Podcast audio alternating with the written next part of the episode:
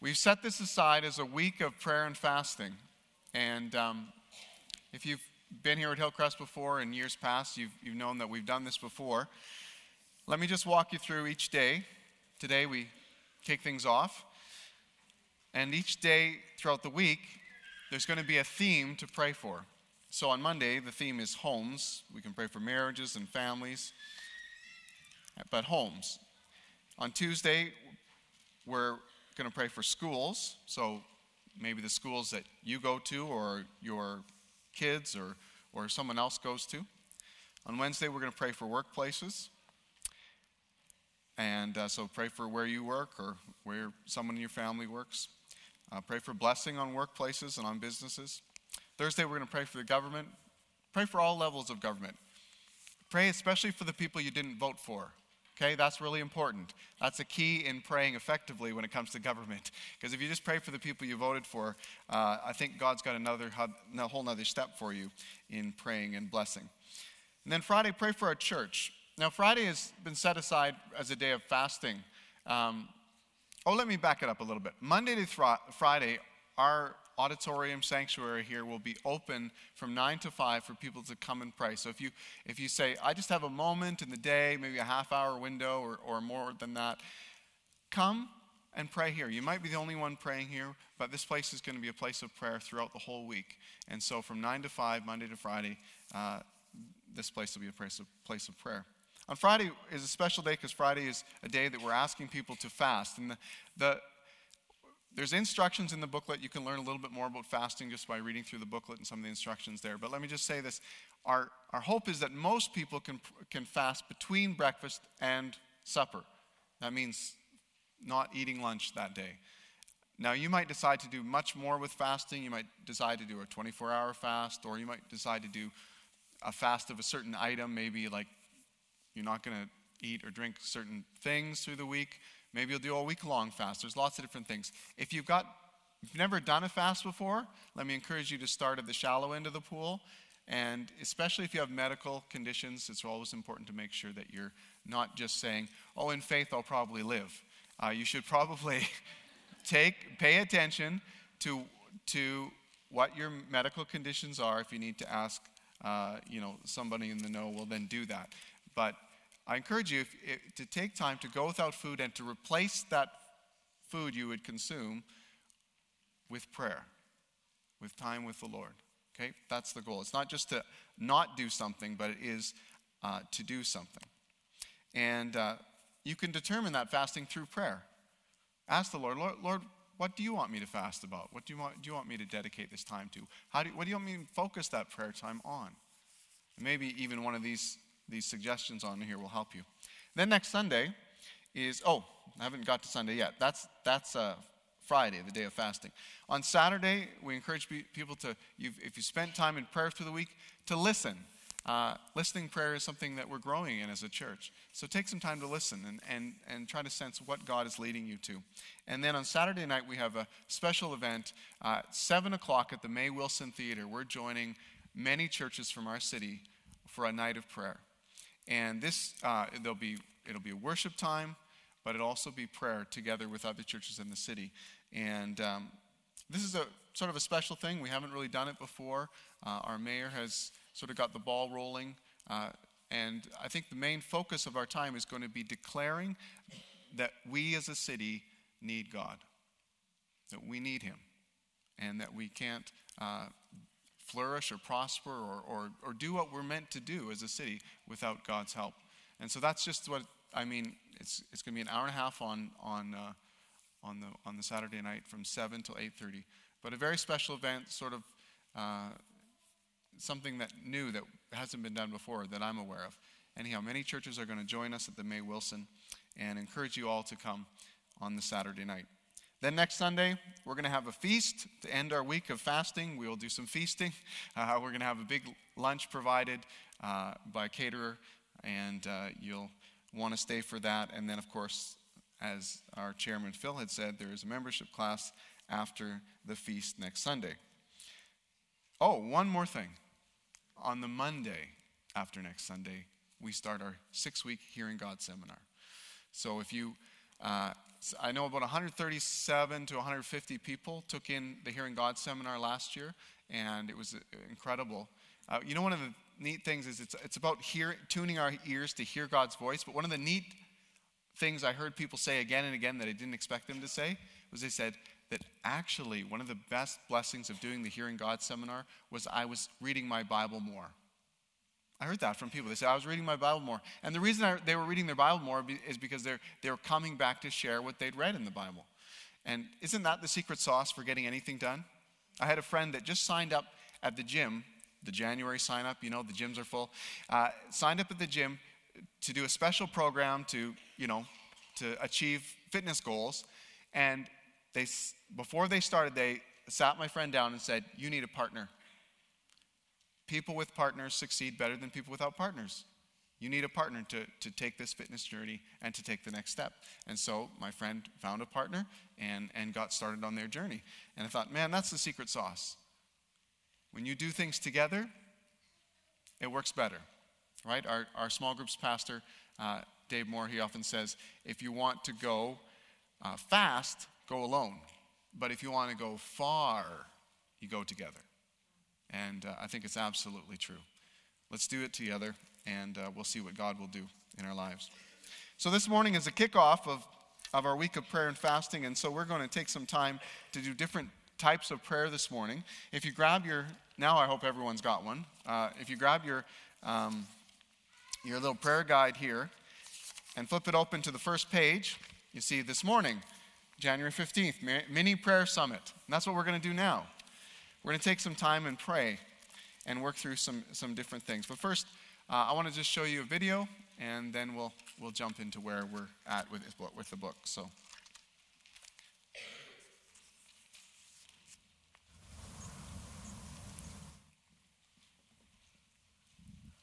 I am the vine, you are the branches. Whoever abides in me and I in him, he it is that bears much fruit.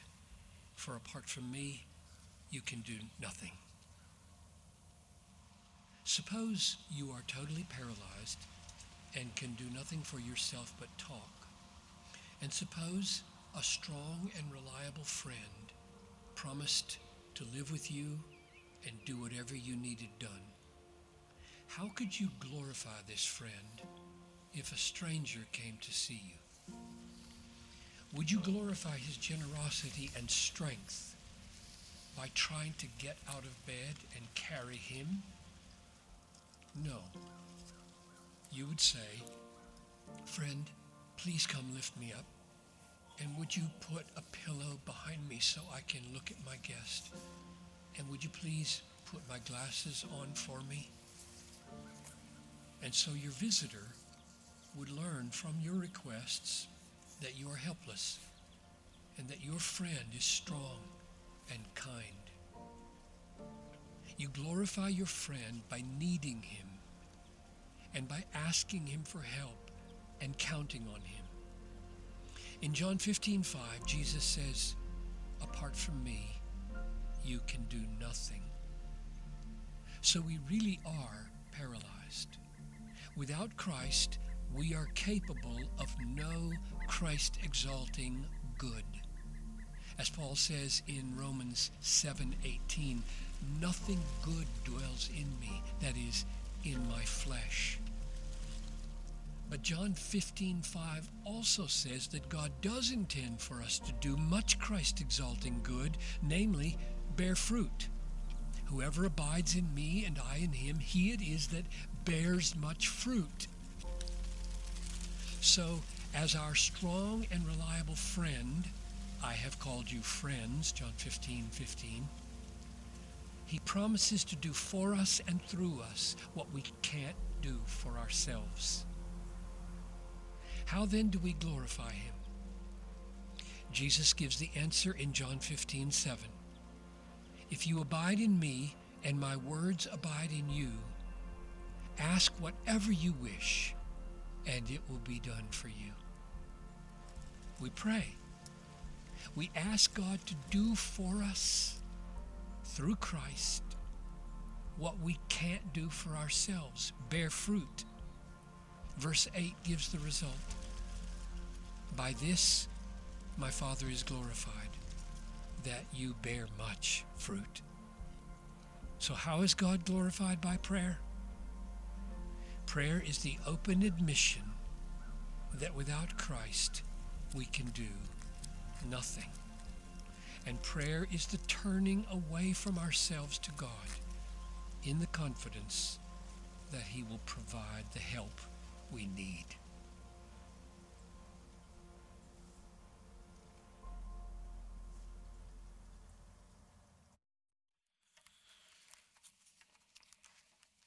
Prayer is the turning away from ourselves to God in the confidence that He will provide what we need. Why do we pray? Why do we pray? I want to give you just quickly a few things. We're going to pray, but first I want to tell you why we pray. Again, the video shared many good things. Can we just go to that slide entitled Why We Pray? First one is God commands us to pray. In Colossians 4:2, it says, devote yourselves to prayer, being watchful and thankful. And in Romans 12:12, it says, be joyful in hope, patient in affliction, faithful in prayer. You'll see it throughout the scripture that we're commanded to pray. Next slide. The second reason, beyond just being commanded to pray, is that we have big needs. We have big needs. The Bible outlines needs for that people who are not believers yet have, and needs that believers have. For those who are not believers, it says the God of this age has blinded the minds of unbelievers so that they cannot see the light of the gospel that displays the glory of Christ, who is the image of God. So we pray so that those who are not yet believers yet will see. And then the needs of believers are huge too. It says, but we have this treasure in jars of clay to show that this all-surpassing power is from God and not from us. Right? Nothing to brag about on our own sake. It's what God has done. And then it describes the condition of many believers. We're hard-pressed on every side. Do you know any Christians who are experiencing that predicament? We're hard-pressed on every side, but not crushed. We're perplexed. Believers get perplexed, very perplexed, but not in despair. We're persecuted. It seems like in this time, in history, more persecution for believers than any other time in the history of the world. Persecuted but not abandoned, struck down. We're hearing those stories coming from different parts in the world of those who've died for their faith. Struck down but not destroyed. We have great big needs. That's one of the reasons why we pray. But I think even more than being commanded to pray and even more than the size of our needs, there's the last one. It's the hopeful one. God acts when we pray. Ephesians 3:20, now to Him who is able to do immeasurably more than all we can ask or imagine. Some of you can ask a lot. Some of you can imagine a lot. God can do more than those things. He can do more than we can ask or imagine according to His power that is at work within us. Can you imagine what God can imagine? If we could only ask all those things. But let's not hold back. If God's level of what He can do is up here, and our level of its asking is down here, and we can't even rise to this level to ask or imagine what those things, let's at least rise. Let's at least ask more. Let's at least believe more. Let's at least imagine more for what God could possibly do. Let's increase our faith. James 4:2 says, you do not have for this simple reason, because you do not ask God. A shame to get to the end of your life and realize that all the things you could have had if you simply had followed this principle and asked God. Last one, Jeremiah 33:3 says, call to me and I will answer you. So simple. Call to me and I will answer you and tell you great and unsearchable things you do not know. One of the great things that happens to us in prayer is that God communicates with us. It's not just a one-way dialogue. It's not meant to be that way. But as we pray, God will put impressions on our heart, thoughts in our minds, things where we suddenly go, I think I know what God wants me to do. He'll give us guidance. He'll tell you great and unsearchable things that you don't know. And that's incredible that God will do that for us. So our first exercise we're going to do this morning is a responsive reading. And it talks about the supremacy of Jesus. It's Colossians chapter 1, verses 15 to 23. So I'm going to ask you to stand with me. It's just a few verses long. I'm going to ask you to read the part that says congregation. We'll just wait till that slide comes up here. Okay. All right, there we go. You read the part that says congregation, and then I'll read the second part that says pastor, and we'll go back and forth twice here, okay? So I'll help you get started. Here we go. The Son is the image of the invisible God, the firstborn over all creation. For in him all things were created, things in heaven and on earth, visible and invisible, whether thrones or powers or rulers or authorities, all things have been created through him and for him. He is before all things, and in him all things hold together. And he is the head of the body, the church. He is the beginning and the firstborn from among the dead, so that in everything he might have the supremacy. God was pleased to have his fullness dwell in him, and through him to reconcile to himself all things, whether things on earth or things in heaven, by making peace through his blood shed on the cross. Once you were alienated from God and were enemies in your minds because of your evil behavior, but now he has reconciled you by Christ's physical body through death, to present you holy in his sight, without blemish and free from accusation, if you continue in your faith, established and firm, and do not move from the hope held out in the gospel. You may be seated. I wanted to begin, when it comes to praying and coming to approaching God, I wanted to begin with focus on who God is. See, we always enter God's presence. The Old Testament says, enter his gates with thanksgiving. We enter with thanksgiving, but there's two aspects of thanksgiving. The first aspect of thanksgiving is thanking him for who he is. Sometimes we miss that. The second one is more logical for us. It's thanking him for what he's done. We're used to that, right? So you might write a card to your mother on Mother's Day, or a card to someone you love, and you'd say, thank you for doing this, thank you for doing this. You say it in nicer words, obviously, or maybe you don't. Anyhow, thank you for doing this, thank you for doing this, thank you for doing this, thank you for doing this. But occasionally we actually say, and thank you for who you are. Thank you for who you are. And so with God, often our prayers, when it comes to thanking God, we often jump to the things that we're thankful for that he's done, but we wanted to begin with who he is. And so today I want to just deal with two aspects of his character. Boy, if you wanted to talk about the fullness of who God is, there's not enough ink in the world to cover that topic. So I'm just going to grab onto two aspects of his character, of who he is, and we'll praise him for that. We'll thank him for that. It's like seeing a tiny little bit of all of God is, and even that is overwhelming. So the first part is we want to thank and praise God for his transcendence. We got that? Yeah, his transcendence. Now, that's a theological word. You don't need to remember it. Basically, it means he's greater than and separate from his creation. And that's a really condensed definition. People write pages and pages over what it means that God's so majestic and perfect and holy, and he's above all things, and he's separate and distinct from his creation, and he's the maker of all things. It just goes on and on and on. Give me two verses. Isaiah 55 says, "For my thoughts are not your thoughts, neither are your ways my ways, declares the Lord. As the heavens are higher than the earth, so are my ways higher than your ways, and my thoughts than your thoughts." And then Psalm 113 says, "Who is like the Lord our God, the one who sits enthroned on high, who stoops down to look on the heavens and the earth?" So there's the first concept. He's transcendent. So if you go into a cathedral, you'll see architecture that actually emphasizes that. In fact, churches were built that way specifically to draw your eye upward, to give you a sense of awe and wonder. Now, let me read you about the second part. Thanking and praising God for his second attribute, that he's immanent. Immanent. This is a partnering word. God is near to and gets involved with and cares for his creation. And so this is Again, pages could be written about this, but God is—he cares about His creation. He wants to get involved in the world, in His creation, in our lives. And by the way, buildings are built on this concept too. This one is. Do you notice? Comfortable? Kleenex?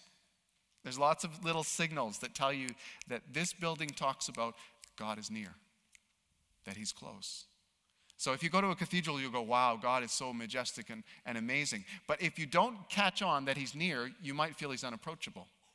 On the flip side, if you come here and you go, God is near, He wants to have relationship with me, but you don't catch on how majestic He is, you might not value it. And you might not approach Him. So when you get these two concepts coming together, that God is transcendent and amazing and above all, you go, wow, that's amazing. And then you get this, that same God wants to have relationship with me. You're like David in the Old Testament. He says, what is man that you are mindful of him? Blows your mind. Well, let's bring these things together. This next slide will give us some verses where it's not just transcendence and it's not just imminence. It's both together, and that's what the Bible shows us. Isaiah 57:15.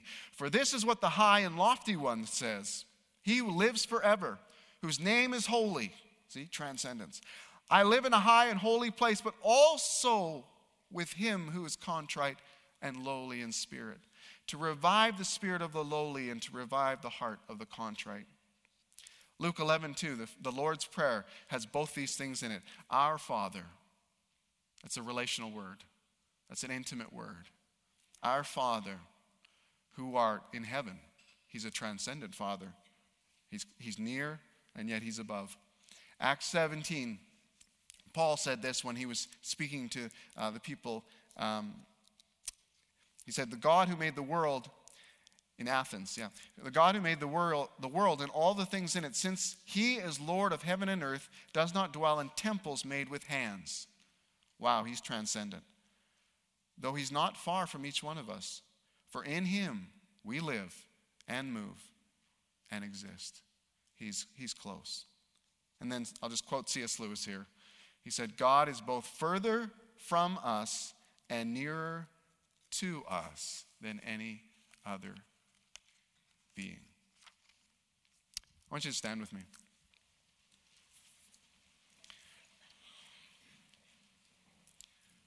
God is not just transcendent, He's immanent. God is not just above and separate from all the things that He's created. He is deeply engaged in our lives.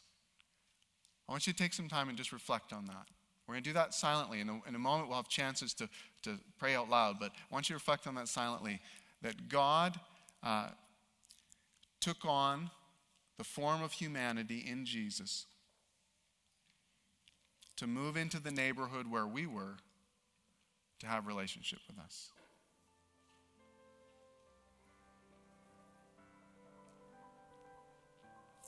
So I want you just to take this moment. We aren't going to take a long time, but I want you to take this moment to thank God that He didn't stay removed, but that He came. So you can do that in your own heart. You can do it silently. Let's just take that time. Let's just thank God together.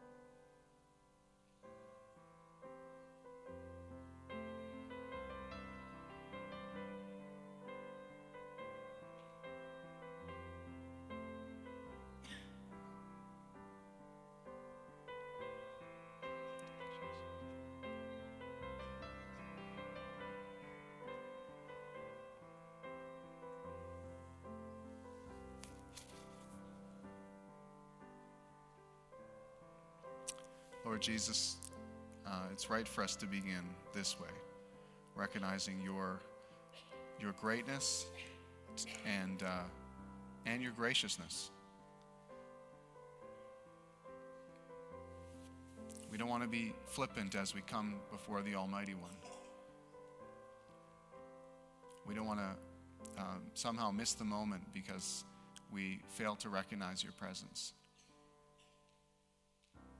And so, Lord, we just ask that we'd recognize your greatness, your holiness, your majesty, the wonder and awe that that we experience is only just a small fraction of what could be ours if we could fully grasp who you were or who you are. So, Lord, I just ask that you'd make yourself real to us. We know that when we fix our eyes on you, the things that perplex us, the things that bother us and that are troubling us, they shrink. So I pray you give us a vision of your greatness, and then also a vision of your graciousness. That you didn't have to come as a servant, yet you did.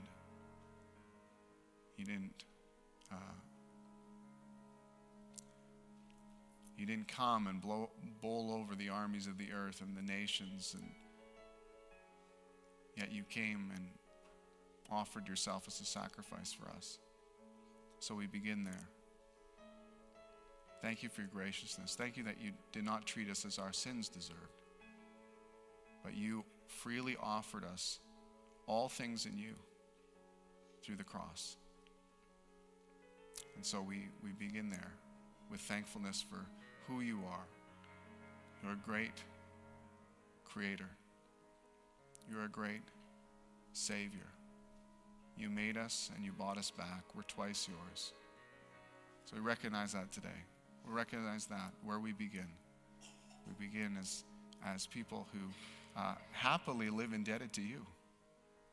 We don't live in that in some wallowing fashion. We live in that in joy, that we are the rest of our lives in a dependent state on you, and you empower us in that way. You cause us to bear much fruit as we are connected to you, the vine. So, Lord, we begin here. And we begin 2017 here. The challenges of this year we're not able to do on our own. There are things that you would bring into our lives if we would ask. So, Lord, we want to bring great glory to you. We want to demonstrate our dependence today. We want to take our eyes off ourselves and onto you.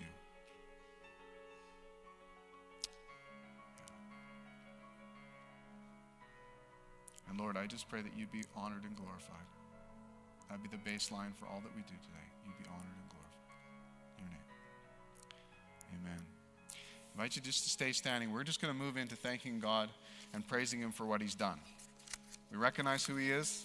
Let's move into thanking God and recognizing what he's done. And you know what? God has done so very much. Some of this we've been thanking God all year. If you've come to some of the prayer summits we've had this year, we've been thanking for all these things as they've just been adding up. All these reasons to thank God. Let's just go through some of them.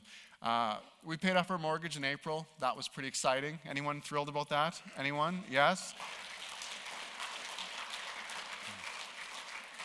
We were pumped to be able to raise some money for Joe's Place this year. Between our regular giving to Joe's Place and the extra that we raised, it was $20,000 was raised in 2016. That should be 16. 53,000 pounds of food were collected for the food bank October 31st. Many of you were the hands and feet that made that happen. Kettleston had an end-of-the-year need, and we said we'd raise $10,000. We accidentally raised $26,000. These things get ahead of, you know, we just...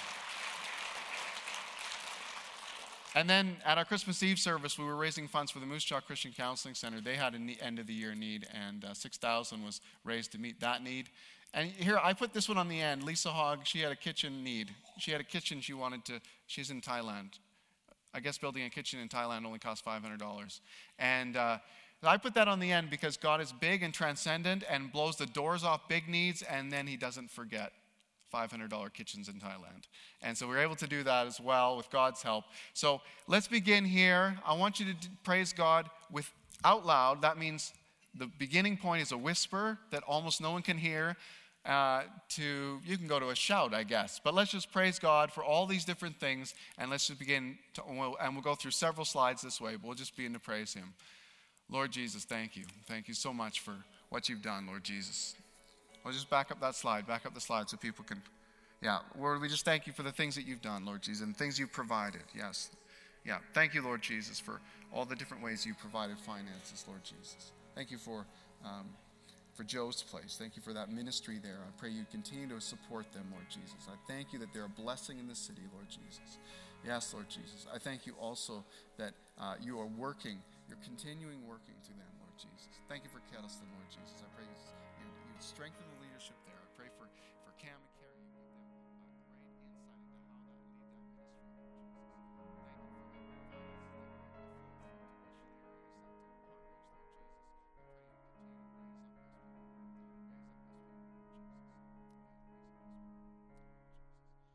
Jesus. Amen. All right, we're going to go to our next slide. Gerald, can I just switch? Test. Okay, let's go to our next slide here. Let's just switch. All right, we are thrilled about so many different things. Now, let me just quickly, we celebrated some of these before. Remember, some of you guys remember we were in a prayer service where we prayed for Bree Jensen's tumor. And again, we also celebrated that a while ago that it's gone. We're thrilled about that. Also, we prayed for Bardo Jima's surgery. It went well, but keep praying.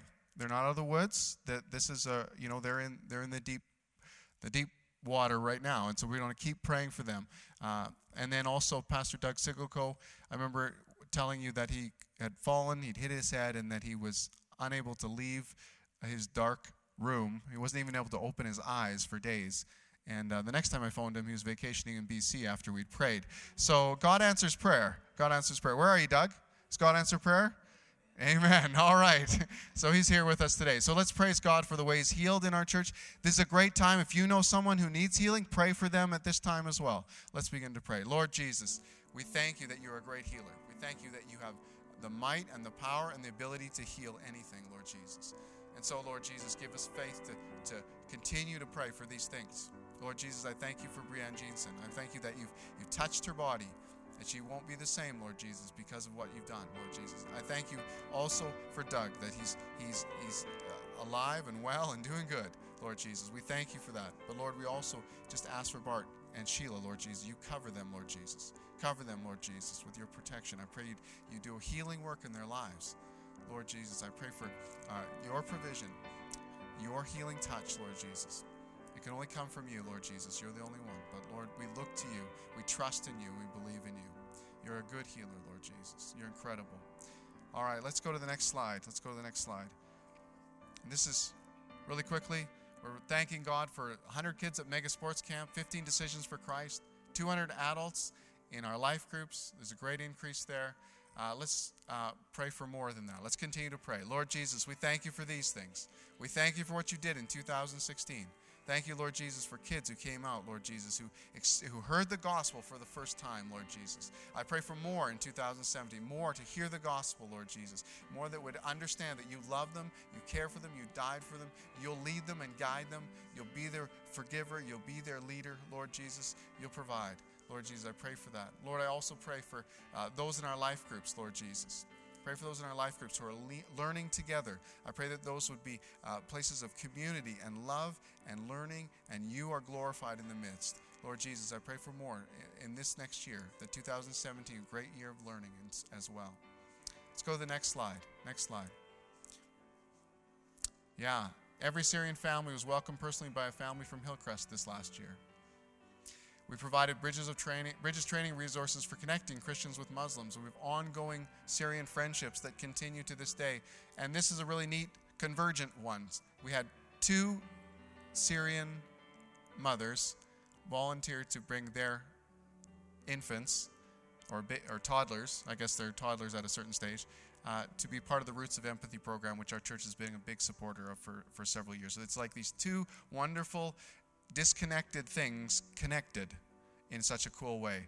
And so I think the empathy that has come out of this church in one way and in another way, when they came together, we had a big laugh over God's planning. Isn't it incredible what he can do? So let's praise the Lord for that. Thank you, Lord Jesus, that you're working in people's lives. And thank you that you give us this opportunity. God, find us faithful. Find us faithful. Equip us to be faithful, Lord Jesus, to care, to love, to share, Lord Jesus, the things that you want us to bring. I think you've got good things in store. What are you doing? We don't know, but you are working behind the scenes. And Lord, we want to work with you. We want to be part and parcel with what you're doing. So we praise you in this regard, Lord Jesus, for what you're doing here. Yeah, we just praise you. Thank you so much that you've done these things in our lives.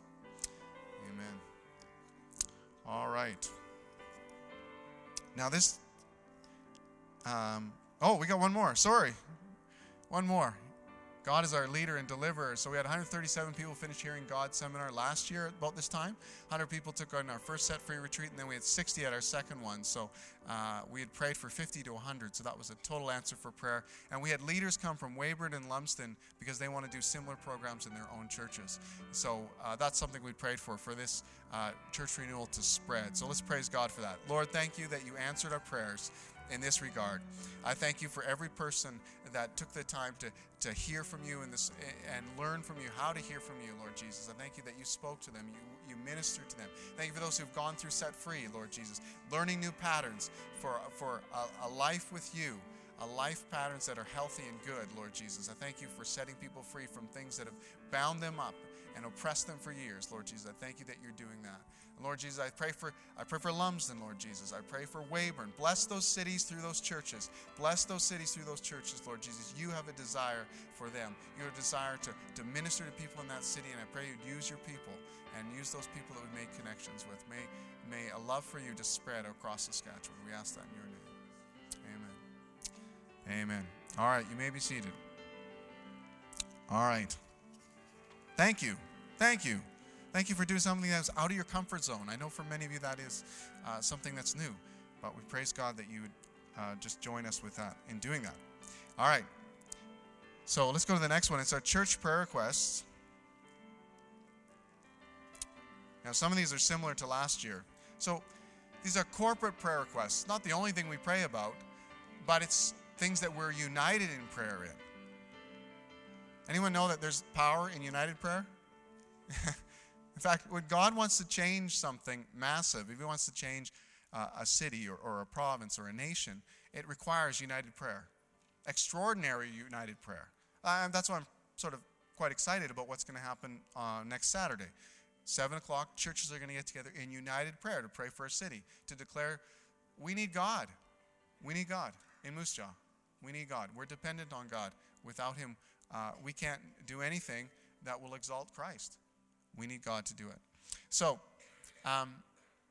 we, in the beginning of the year, we sit down and we just try to figure out what are the things that we would love it if everyone would pray for, and goals that we'd like to see accomplished as a church. So let me just give you four. These are the four. And let me point out in your little booklet, if you're following along, there's a spot where you can write in something you're thankful for God that's about God, right? Remember, we thank him for who he is. Then there's a spot where you can write something that God has done. So think back in the past, whether it's 2016 or maybe it happened in the last couple weeks. Write something he's done. And then finally, I'm going to ask you to write down maybe one of these corporate prayer requests sort of hits you, like, I could pray for that, or that's near and dear to my heart, or that's something that I definitely agree with and want to see happen. And then I'd like you to write that down as well. So that first page, there's three different things to fill in. And I know some of you, you're filling in blankers, and if you don't get the blanks filled in, you have a bad day. Please, it's okay if you don't get a blank filled in. I'll just give you permission to not fill in all the blanks. But if that helps you, I hope that you'll use it. So let's just go through these things really quickly. 2006, it's supposed to say 17, sorry. 2007, that's my fault.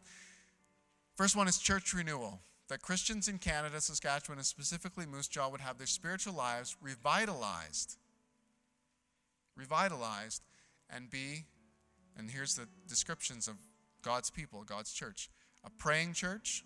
Of course, we use the Hearing God seminar to advance that goal in our church. And that's starting, again, just in about a week.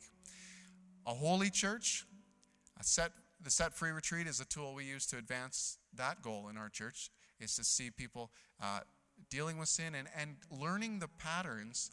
That means you don't have to keep going to a Set Free Retreat to keep dealing with sin, but you learn that quick response to sin in your life, so that you're not getting all bound up with 23 years worth of junk.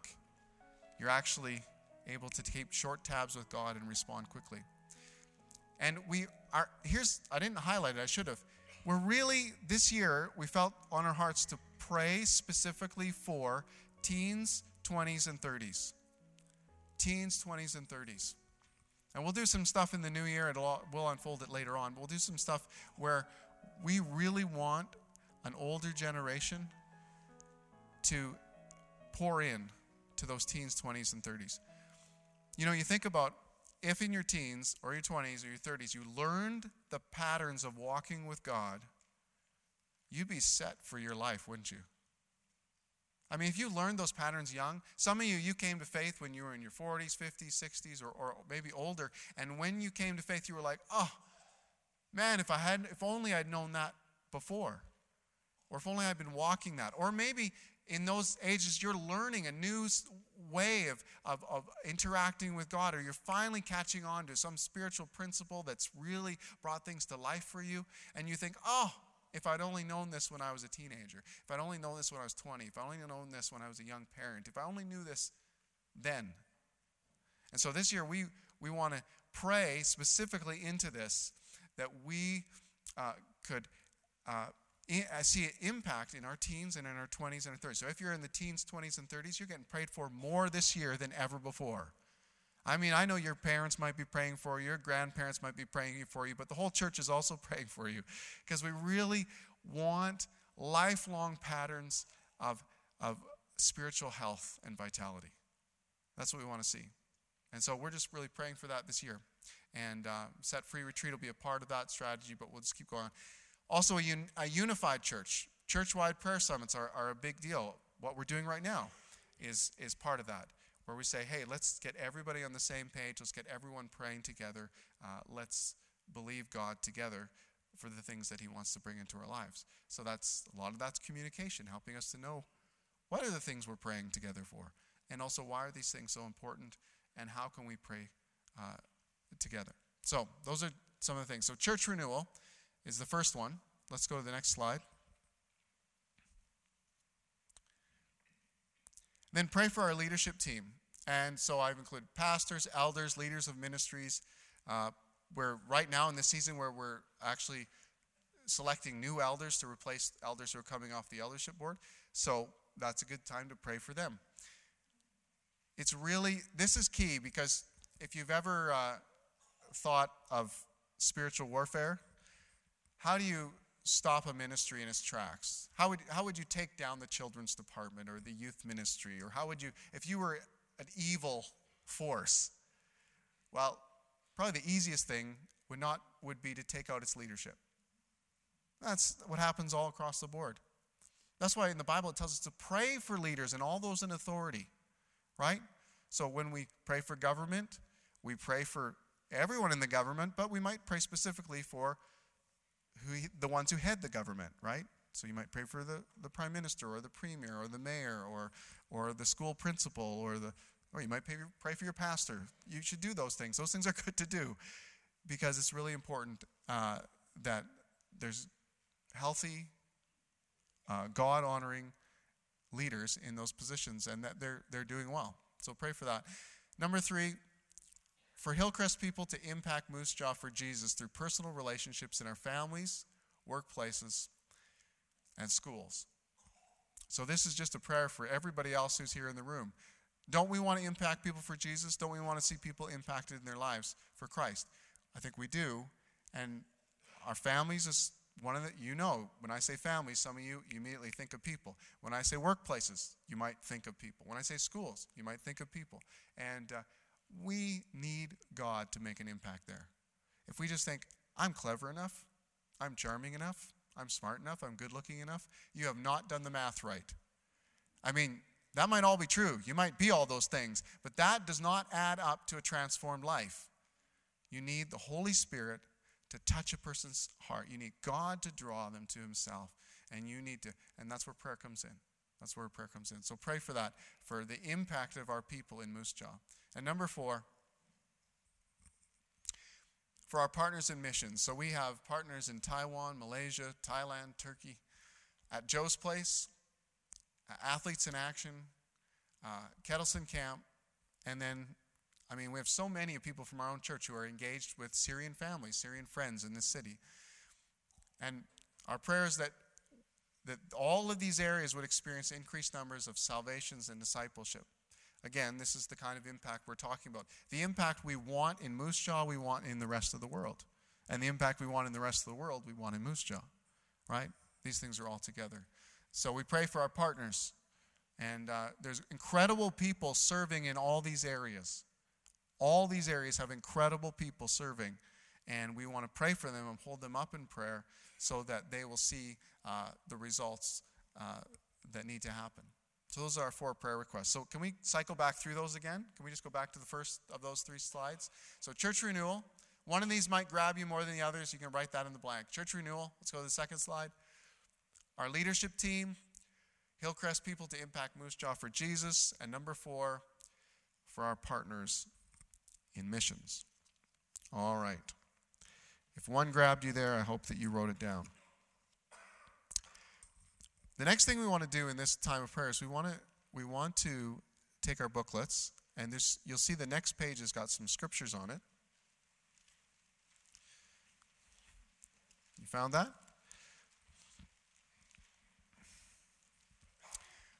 And what we want to do is we want to take a little bit of time and just allow you to read the scriptures that are there. And as you're reading them, here's what I often would recommend you do. If you have a pen, that's really helpful. I know lots of you might not have a pen. If you have a pen, what I often do is I go through a passage like that. I highlight every line that really sticks out to me. Then I go through it again.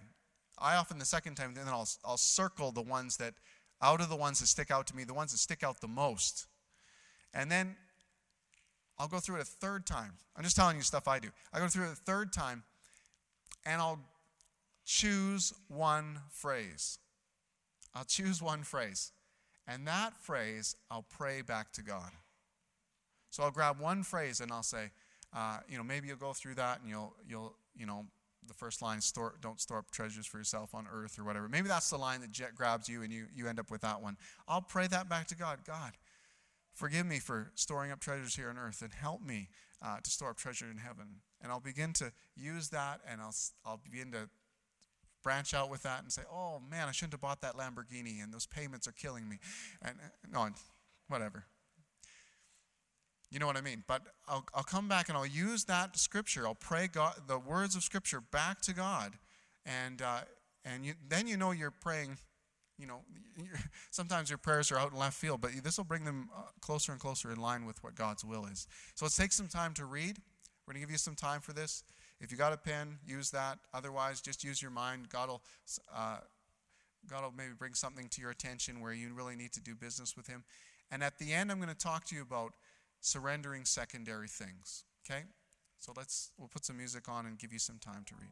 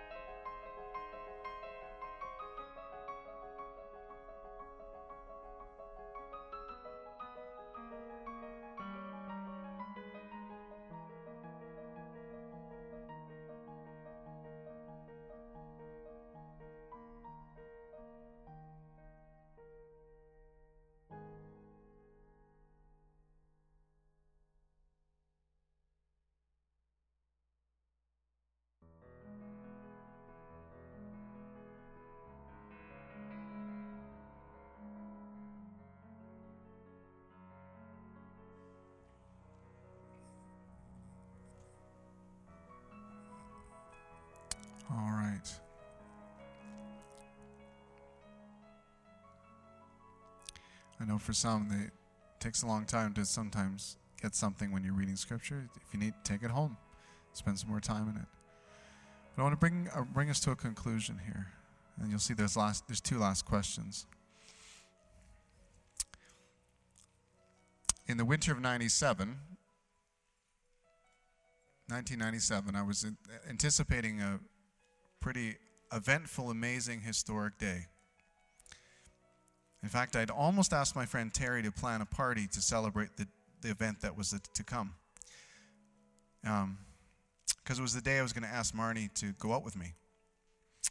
So 1997, wintry day in February, I believe, and we went for a long walk in the snow, and then we stopped at a nice little spot and sat on a bench, and I fumbled and over my words, and then finally came out with it and asked her if we could start dating and if she would go out with me. And I was thinking, oh, it's too bad I hadn't got Terry to plan that party afterwards, because once we're going out, it'll be great together with friends and, you know, to celebrate. But I was really thankful that I didn't plan the party because she said no.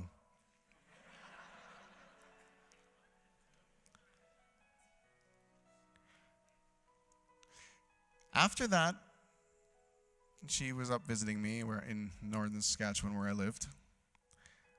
I found my journaling got a lot deeper after that. See, anything can be a secondary thing. Anything can be a secondary thing. When Jesus said, seek first the kingdom of God and all these other things will be added as well, he's not saying that, you know, some of you know the rest of the story, obviously, because I married Marnie and it all ended up happily ever after. But it doesn't mean that when you seek God, that he'll give you everything else, or that you'll get everything else you wanted, or that seeking God is a tricky way to bend God's arm so that he has to comply with your requests. I've had other areas in my life where, now that one, God took Marnie's no and he used it in a deep way in my life. I remember writing in my journal and probably tear-stained pages. Finally, it took me a while to get to this place, but this girl that I admired and obsessed over and thought about and phoned all the time and wrote letters to and did all those things that suddenly I had to write in my journal and say, God, I don't need her. I do need you. God had used that event to help me see that something was primary and something was secondary. And that he was primary above all things, even my greatest wish. And I hope this scripture helps you with that as well. Seek ye first the kingdom of God, and all these things, don't worry about them. They might be the wrong treasure, like the first paragraph. Your eyes might be focused on the wrong thing. That brings darkness into our lives. Right? We might be serving the wrong master. This is a wonderful corrective in our lives. Seek first the kingdom of God and all these other things. Don't worry about them. See, some of those things that we surrender to God, the secondary things, like my relationship with Marnie, when we put them forth, some of those things he may give back to us. Others of those things he may take from us and change our heart, give us a new heart for the things that really matter. And the act of surrender doesn't tell, you don't know in the act of surrender what the end of the surrender is. You don't know whether he might give it back to you, but now it's second place in the right order in your relationship with God, or he might take it away and it's no place. But he still calls us to seek the kingdom first. All those other things. There's two last questions in your form there that you're filling out. One is there a secondary thing that you need to surrender as you go into 2017? Maybe it's clear. Maybe it's not. I don't know. Is there a secondary thing you need to surrender? It's a thing that's grabbed your imagination. It's the thing that's grabbed your affections. It's the thing that takes your time, your money, your treasure. It's the thing. But you know it's competing with Christ. Christ calls us to seek him first. So I'm going to ask you to do two things at the end. Prayer teams, you guys can come. We got about 6 prayer teams here this morning. We're going to do two things at the end. One, I want you to do business with God. I invite you to do business with God. I can't compel you to do it, but I would plead with you to do it. It's the road to a much better life. What he's got planned for us is far more than what we can ask or imagine for our own sake. If there's secondary things that you think maybe they've been creeping up, like my relationship with Marnie had been creeping up on my relationship with God, vying for number one, potentially to overtake that position in my life. If that's the case in your life, it would be a great time to put that thing back, to tell it to take a number, to put it back where it belongs. And so maybe you want to identify that thing. Maybe God's already identified for it. You just need to have the courage to actually write it down, to say, God, yeah, I see this is vying for number one in my life, and I need to surrender it and recognize that it's second. And I open my hand and present it to you as in surrender. And Jesus was the ultimate example of a surrendered life. He, having lived perfectly obediently to his Father, at the very last minute, prays this prayer which seems weird. He says, if I'd love this cup to pass, I'd love to skip the cross. But not my will, but yours be done. So two prayers. One, a prayer of surrender, saying, God, this is second. It needs to be second.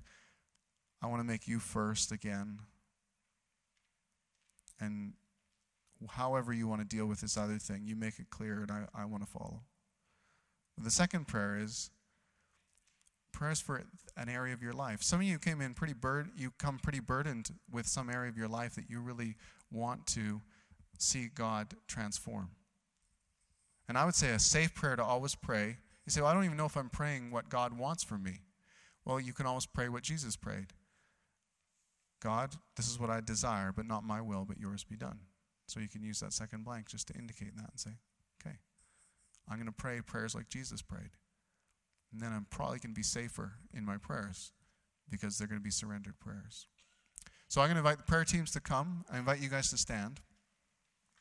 Some of you will stand with your booklets because you're still scribbling in them. You're still staring at them. That's okay. But we're going to set up prayer teams.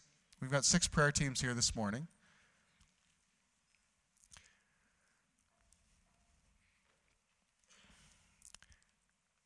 And 2017 is a great opportunity for a new start. For some, it just needs to be, God's calling you to return in some small way. Or maybe large way, but God's calling you to return. For some of you, just say, God's saying, oh yeah, this needs to be refreshed in my life. This needs to be made new. This needs to be prioritized.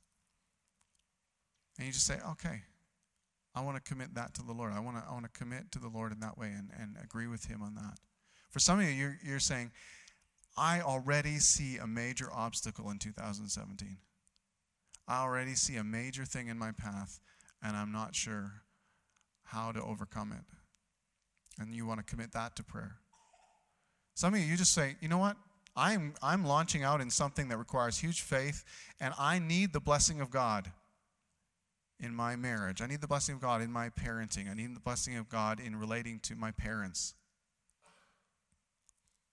Whatever it is, I need the blessing of God in my business, at school. Then we've got teams here, some elders and prayer people, and they love to pray with you. But let's take this time. Let's begin 2017 with dedicating these things to God. And again, there's prayer teams all the way around the room. I encourage you to take some time with some of these couples where 2 or 3 are gathered. He is there.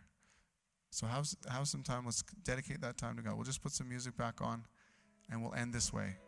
But let's ring in 2017 together with dedicating this year to God. Let's dedicate it to him. Okay. Lord Jesus, this is your year. Every year is your year. All time and all eternity is yours. You've given us a window, a snapshot to live. And we want to pass the test. We want to live for you.